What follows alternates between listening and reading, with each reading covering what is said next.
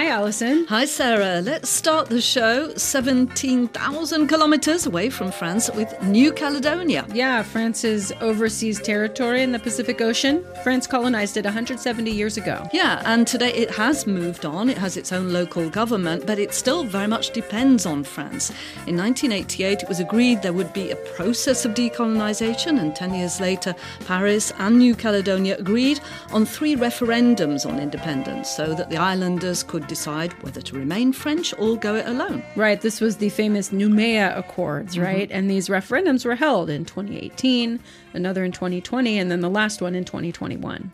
All three went in favour of staying French, although the second one was quite a close call. And then pro independence parties, led by the indigenous Kanak peoples, refused to recognise the result of the third one. Mm. They'd asked for it to be postponed. We're in the middle of the COVID pandemic. Paris refused, and so they boycotted the vote. Since then, there's basically been major political deadlock between pro independence and loyalist parties. They're struggling to even talk to each other about the future status of the archipelago. It turns out it's always been a bit tricky to have open discussions in New Caledonia. The population is very small, just 270,000 people, so the size of a medium sized town in mainland France. And as you can imagine, it can be a bit awkward having very different political opinions. You might bump into that person at the market. Um, there's a fear of offending. So much so that New Caledonia has been nicknamed Le Pays du Non-Dit, the country where a lot of things go unsaid, or, as Jenny Briffa puts it, taboo land. Briffa is a Caledonian journalist and writer. She was born there to French parents, and she spent a good part of her life trying to get the conversation going. She started a school newspaper when she was just 12. She hosted a TV show aged 18. She then worked for a Kanak radio station. Most recently, she wrote a triptych of plays, one around each of the referendums. On en a marre de vous dire qu'on veut notre indépendance. Quand est-ce que vous allez comprendre Oui, on en a marre de vous dire qu'on veut rester dans la France. Quand est-ce que vous allez comprendre On n'en peut, peut, plus de, de, de, bégayer. This is the latest one. It's called Fin bien ensemble. Des, dépendances. Euh, oui, oui, oui. The plays have proven very popular both in indigenous communities in the north and in the capital Noumea, which is home to most of the territory's white Europeans. I sat down with Briffa, who was in Paris recently, to talk about the plays and what it means for her to be New Caledonian. I really wanted to shake the coconut tree because uh, my country, we call it the Pays du Non-Dit. We could say taboo land. And so I observed as a journalist that people were divided politically, but they were much closer one to another than what they thought. And I thought at that time we needed as well to express really freely our disappointment about our politicians on both sides. And so for my first play, Fin Mal Barré, there was one actress and she's a Kanak, and we knew that was like the perfect match because no one could say you are against independence or against France. I mean, we were a white girl, a black girl, and we were together just to say, okay, we want things to change in our country and we want us to talk together and we are fed up with our politicians because they are not up to the task. I think that today we are in a dead end, not politically, but intellectually, because our leaders they didn't make the effort to think about decolonization now in 2023. What does it mean? It doesn't mean the same as during the 80s because things have changed, the world have changed. China is now uh, everywhere in the Pacific. There's a lot of in- interdependence between the countries. Um, so we need to think differently. C'est la France C'est Kanaki C'est la France C'est Kanaki France Kanaki France Kanaki And so the latest play features a couple yeah. who argue a lot. Yeah, for me, it's uh, like an allegory of New Caledonia. I mean, you have this couple with a black woman and uh, this uh, white man. They deeply in love together. They cannot live one without the other. But when it comes to politics, they just fight, but they cannot separate. They love each other too much. And I think that's us. and so this plot was perfect to show us. In a way, you're promoting a kind of creolization Yeah. of the New Caledonian culture. I think the creolization have started years ago and we go on with that. But the thing is, from an outside point of view, people used to look at New Caledonia as a country where there's white against black. But it's really much more than that. We have the white, the Kanaks, Polynesian, Tahitian, Vietnamese, Indonesians, Vanuatu's people. We are on this land uh, for several generations, so of course we are mixed. And um, today, if you go in a tribe uh, for a custom, like a big event, when it's time to eat, you're going to eat le bougna, which is the traditional uh, Kanak dish. You're going to eat the bami, which is Indonesian. You're going to eat the porosuk, the sugar pork, which is Vietnamese. And of course, there's no meal in a tribe without the French baguette. The first thing you do in the tribe every morning is buying a baguette. And of course, we can say, yes, okay, but so what? Yeah, it's just like little cultural Yeah, yeah. touches. It's nothing compared to the big deal about being independent. Yeah, but I think that life is as well about all these little things. But the creolization is um, in our heart as well. We cannot imagine uh, living one uh, apart from each other. It's uh, just impossible. Yaorana Moi, je voulais savoir si la CAFA t'avait remboursé les doliprane sans ordonnance. Parce que quand je regarde le journal de nouvelles conneries premières, j'ai de ces mots de crâne. Avant, c'était simple. You used a lot of mockery and laughter to get your message across that actually you have more in common than you have separating you. You've referred to it as collective therapy. Oh, yeah. I think that in New Caledonia, we have a neurosis about identity. So, this three plays, it was a bit of a cathartic moment. You know, for the Kanaks, the question of identity was the base of their revendication because with colonization it was uh, denied.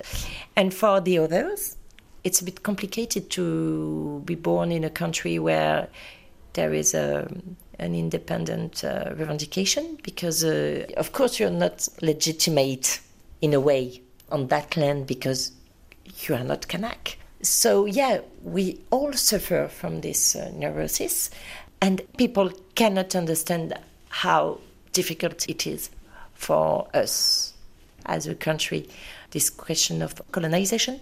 Of course, the indigenous people were the first to suffer the most about uh, colonization in history. But today, we all suffer from the legacy of that. What has been your experience of this identity question then? You, you were born in New Caledonia. Did you grow up feeling comfortable being a non Kanak? I mean, you were a child during the 1984 88 Troubles, it Yeah. was virtually civil war. What was your memory of that? As a child, during that time, I felt like there were two worlds the adult world and the children world. So, like in my neighborhood, my best mates, they were Kanaks uh, people. And then there were the adult world and what we could see on TV. So, the politicians fighting, some footage of riots and things like that. So you were scared? Yeah, I was scared about the Kanaks politicians at that time because I remember sometimes they say that uh, white should leave and they would put us on a boat, uh, that kind of things. And send you to mainland France? Yeah. But did you know France? No, and we had no link at that time with France. And so I remember um, discussion with my friends at school. So we were seven uh, during the school break. We were under the flamboyant tree. We were talking. You heard about uh, leaving our country, and we're like, can you imagine how is it to be in France? I heard that it's called in France. Actually, I used this memory of my uh, childhood in the third play. Caledonians, they were moved by this uh, scene. So happily for you, anyway, you you were not forced to leave, and you became a little bit famous because I guess New Caledonia, it's a big territory, but with a small population, so Yeah. just two hundred and seventy thousand people. Yeah. No, no, yeah, so you nice. became a bit of a well-known face quite quickly.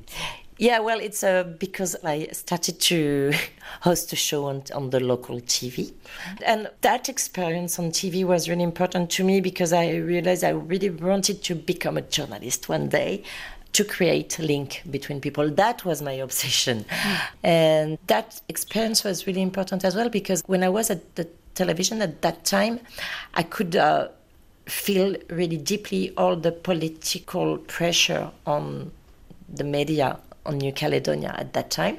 There was one um, politician really famous and important in our country, Jacques Lafleur. He was the figurehead of our, our country and all the motto for um, the white people because he was the one who fight for us to remain French. And he was like a tycoon.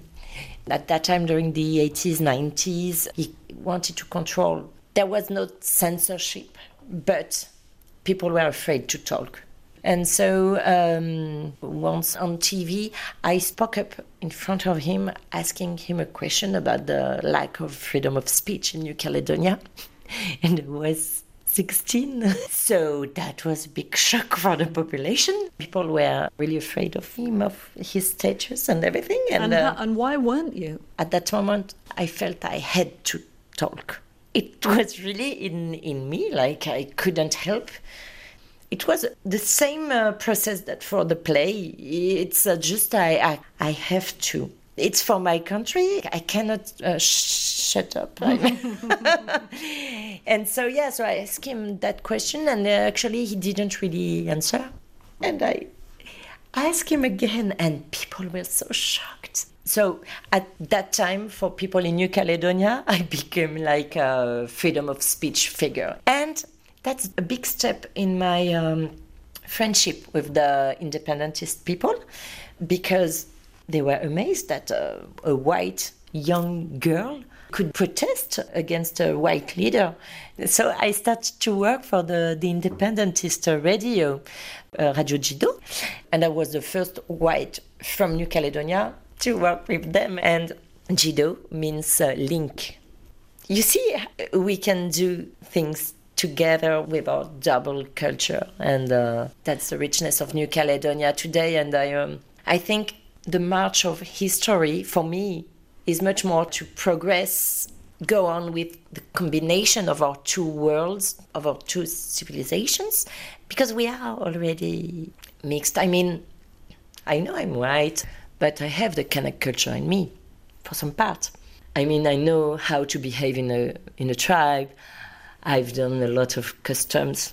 I have my country in me, and for the Kanaks uh, people as well, they have a lot of uh, of this Western world in them today, and we cannot deny that. I mean, uh, of course, they speak French, but it's it's much more than that. I mean, uh, Jean-Marie Tjibaou used to say. Um, So he was the leader of the, the, Kanak. Kanak independence movement in Yeah. the 1980s. Jean-Marie Tjibaou uh, said this uh, really famous say. He said, "Our culture is in front of us." Well, at that time, it was during the the troubles. Uh, he was talking to the Kanak community, but I think we can take this word for us as uh, New Caledonians. Our culture is in front of us. In my next play, some part of the play are going to be in a Kanak language called uh, the Nyelayu. There's 28 languages in Kanak. It's a, an amazing culture. It's important to um, promote our language. I mean, it's my language as well, even if I'm, I'm not a speaker, but it's part of my heritage. And it's my duty to promote it and to defend it. And, and I'm a New Caledonian. I was born on this uh, land. It was, of course, first the land of the Kanaks people, but um, today it's as well my land. So she's clearly very attached to New Caledonia. She identifies to some extent, a large extent, with the Kanaks. Um, Does she support independence? Well, she voted against independence in all three referendums. For her, New Caledonia just isn't ready to go it alone. Mm. Uh, she says public services like health and education couldn't function without funding from Paris. She's also concerned about growing Chinese influence in the region, and you know you, you need a certain amount of funds to sort of defend yourself against that. She doesn't rule out independence one day, maybe further down the line, but she says there needs to be a lot more dialogue between now and then.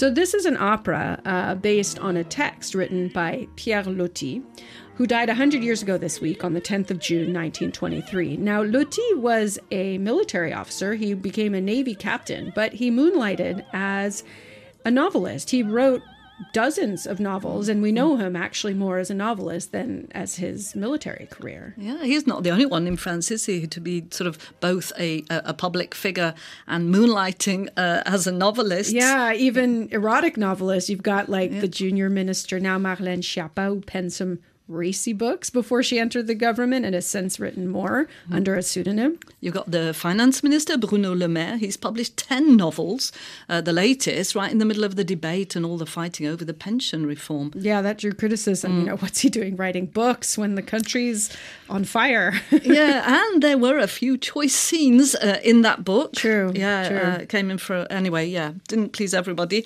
Um, even French presidents have tried their hand at fiction, haven't they, Sarah? Mm. Georges Pompidou Pompidou and François Mitterrand wrote books, and Valéry Giscard d'Estaing also indulged in some quite uh, erotic writing, in fact. Yeah, yeah. Now, Pierre Loti was known for his exotic novels mm. and short stories. Okay. Not erotic. No, no, not so much. Many were inspired by his own life and the voyages he made around the world as a Navy officer. So he was born in Rochefort as Louis Marie Julien Viaud, and he entered the naval school in Brest at 17 two years after the death of his brother, who was a Navy doctor, 14 years older than him. His brother inspired him with his own descriptions of far off places that he had visited. The Navy allowed him to travel the world. He liked to present himself as unread, but his friends knew otherwise. In 1876, fellow naval officers persuaded him to turn passages of his diary about experiences in Istanbul into a novel. Hmm. So that became Aziyadé was published anonymously in 1879.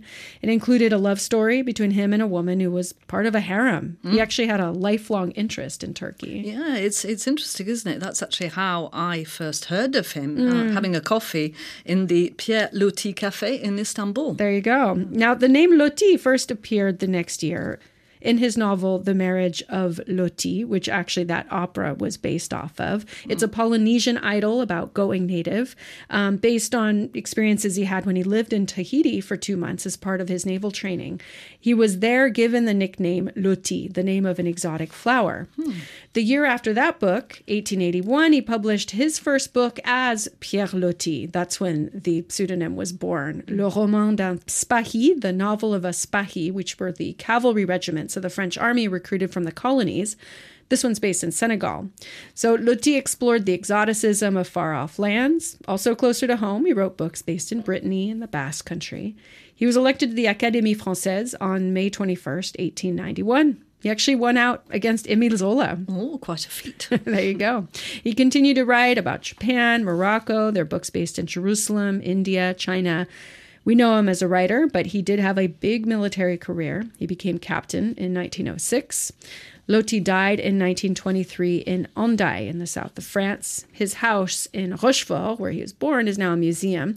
Featured a large collections of objects that he gathered around the world. Each room has a different theme. There's a mosque, there's a banquet hall. It's actually under a multi-million euro renovation, financed in part by the Loto du Patrimoine. Hmm, the Heritage Lottery. Yeah, yeah. yeah. Um, and it's expected to reopen in 2025. My lover's got no money, he's got his strong beliefs. My lover's got no power, he's got his strong beliefs. My lover's got no fame, he's got his strong beliefs. My lover's got no money, he's got his strong beliefs. One more and more people just want more and more freedom and love. What is for?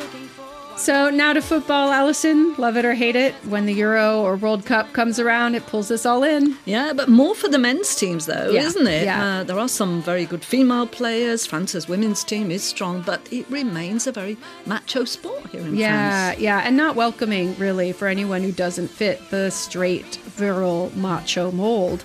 Few professional athletes in general are openly gay. No football players in France. There's a tennis player, uh, a French tennis player, Amélie Mauresmo. She came out a few years ago. Yeah, but she's a woman and hasn't even had a very easy time of it. Um, of course, it doesn't mean there are no gay football players. Ouissem Belgacem was one of them. He was a rising star 15 years ago, but he left the sport when he was 20 because he realized he'd never be able to come out and it was weighing on him. He's just released a documentary series based on a book he published in 2021 where he came out officially as gay. It's called Adieu ma honte, Farewell to My Shame. He fell in love with football as a kid. He joined the Toulouse Football Club Academy at age 13 and then the Tunisian national team at age 16. His parents are Tunisian. Tu vas être vachement fort au foot parce qu'il arrivera un jour où les gens sauront que tu aimes les garçons et donc peut-être que si tu es super bon en sport, bah, ça va un peu tempérer euh, tu vois la déception. You tell yourself you're going to become really good at football because one day people will know you like boys, and maybe if you're good at sports, it'll temper the disappointment. This is from the documentary. Et quand tu vas au stade et t'entends euh, il faut les tuer ces PD, il faut les tuer, bah, t'as 18 ans, t'entends ça, tu te dis mon avenir, je le vois sur la pelouse là, entendre ça. When you're in the stadium and you hear all fags must die when you're 18 and you hear that, do you think your future is there on the pitch? Hmm. Ouissem was competing at the highest levels in France, but as he told me, he had to keep his homosexuality a secret. I was hearing a lot of slurs about gay people on the pitch, off the pitch, from my football coaches, from the fans, from everyone basically in the football industry. And, and actually, it would be so much simpler if it was only one or two people that we had to remove from the equation. So you were feeling like uh, there's no way I could be honest about who I am because I'm just going to get crushed. Well, yeah, completely. A, I was like, there's no way I can say it. And B, I never saw any gay football player. I mean, the only story that I had heard of was Justin Fashanu, who committed suicide a few years after his coming out. One of the things you've, you've talked about and you've written about is this idea of like a, a heterosexual mask Yeah. that you have to wear. What does that mean? Wearing the heterosexual mask means that every time I was opening the door and going out, I had to pretend that I was straight. So it's basically acting every day, all day, and that means that you have to um, to basically joke when your teammates are making like silly jokes about gay people, or when they talk bad about women, because I think misogyny and, and homophobia are much more related than we think. And also, I mean, I had to play the game, so I had to have girlfriend.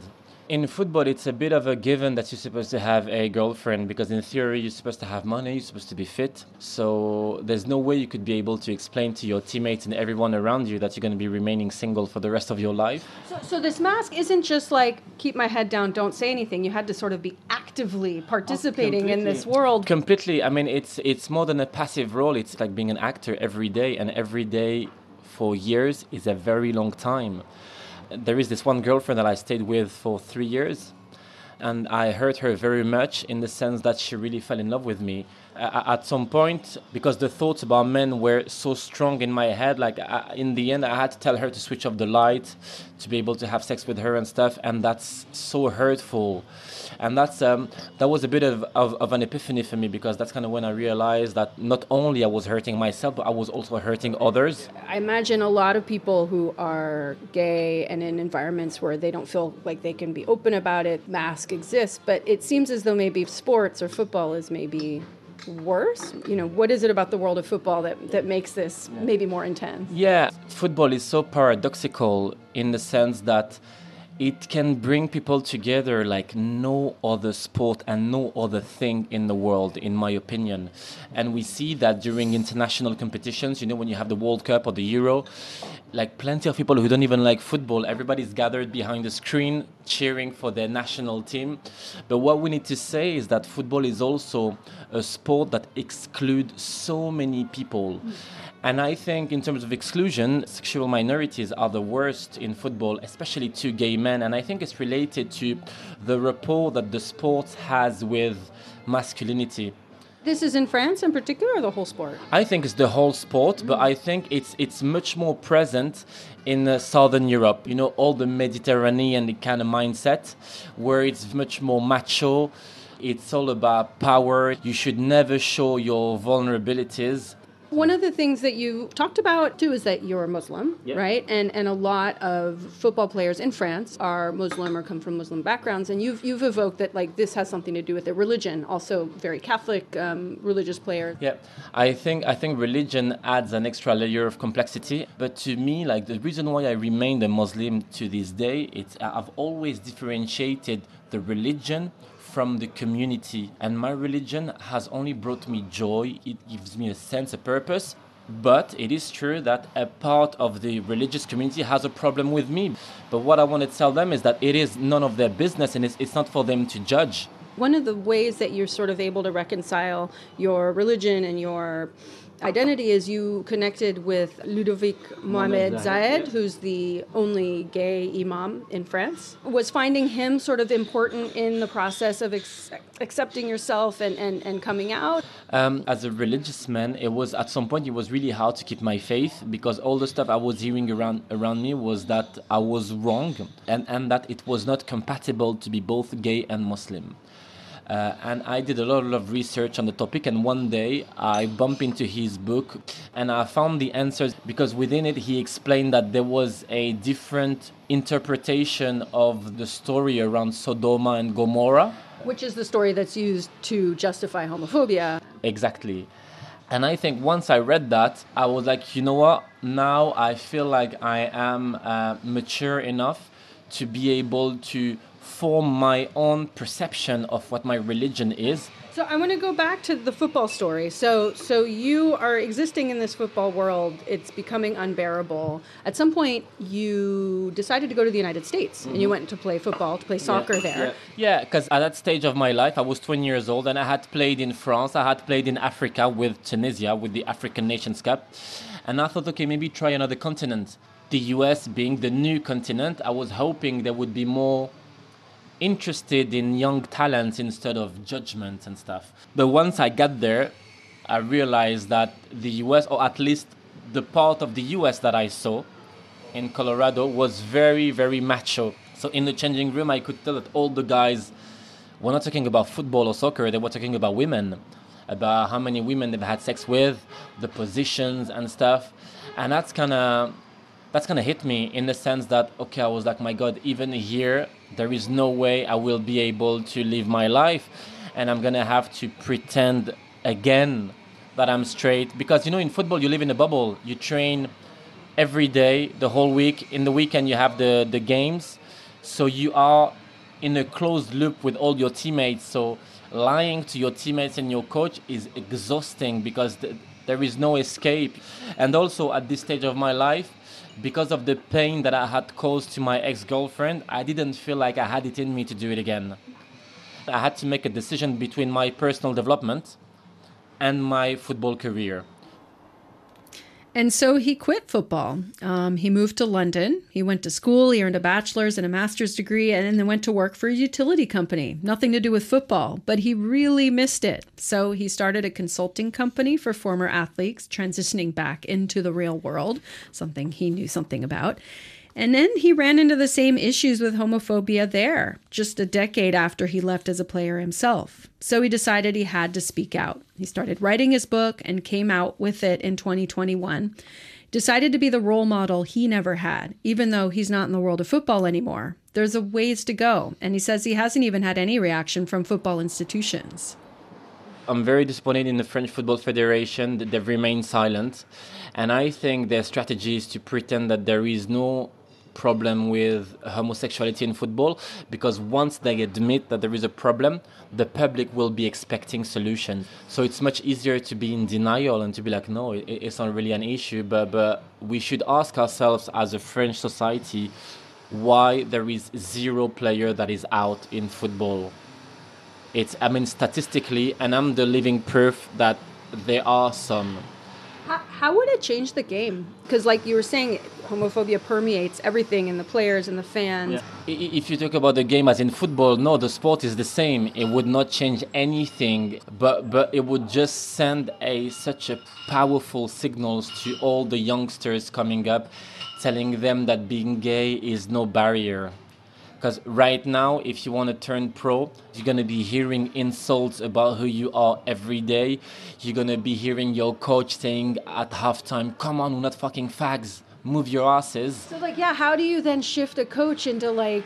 I mean, can you find coaches who will motivate using Of different course. words? I mean, I mean, I mean, it's actually interesting you say that because within one of the conference that I did at my former club Toulouse, there was this coach of the under 19 who said, "Oh, come on, Ouissem, I just heard the conference. It's a bit much because sometimes at halftime I, I tell my my teams, uh, come on, guys, move your asses. You're playing like fags." And I try to explain to him in a very calm manner that the French language is very rich and we have so many other verbs that he could use to motivate the kids. football seems the way you describe it kind of rotten in a way, and yet you're very committed to it still. Yeah, it's I think football is so powerful if only a few of the top players would take a stance on that like they do with racism. I mean, we saw recently Vinicius Junior in Madrid who was insulted uh, like fans pretending like he was a monkey and everybody reacted in the blink of an eye. If people were doing this for homophobia it would send such a strong signal. And you know sport is supposed to be meritocratic. If you're good you play. We don't care about who you love your skin color whatever. And in France, it's been that for a long time of, of an opportunity for a lot of kids who might not have had opportunities elsewhere. race wise, not about sexual orientation. And, and you know, it's not provocative when I say this. Maybe like the next Mbappe is gay, or maybe the next Zidane or the next David Beckham is gay. But the issue is that if we do not make sure that football is much more welcoming towards all kids, even a talented kid will move away from the sport. It's understandable that he's going to go and play chess, or I mean, I have nothing against chess, but he's going to go and do something else. And that's a loss for all of us. Wissem is all in on the consciousness raising. Um, he recorded a song that's used in the documentary called Je suis en paix, I am at peace. Regarde-moi debout, c'en est fini des coups, plus jamais à genoux, je suis droit devant vous. Look at me standing up, the punches are over, never again on my knees. I'm standing tall in front of you, he sings. He's called this an ode to inner peace, tolerance, and self love. Je dis adieu à tout ce que je perds, j'ai trouvé dans mon cœur. So that's it for the show. This episode was mixed by Cécile Pompiani. Spotlight on France is a production of the English service of Radio France International. If you have any questions or comments for us, please send us an email. We'd love to hear from you. Spotlight.france at rfi.fr. You can also find us on Instagram, Spotlight on France. We'll be back on Thursday, June the 29th. And you can get previous episodes at rfienglish.com or wherever you get your podcasts. Bye, Allison. Bye bye, Sarah. trouvé dans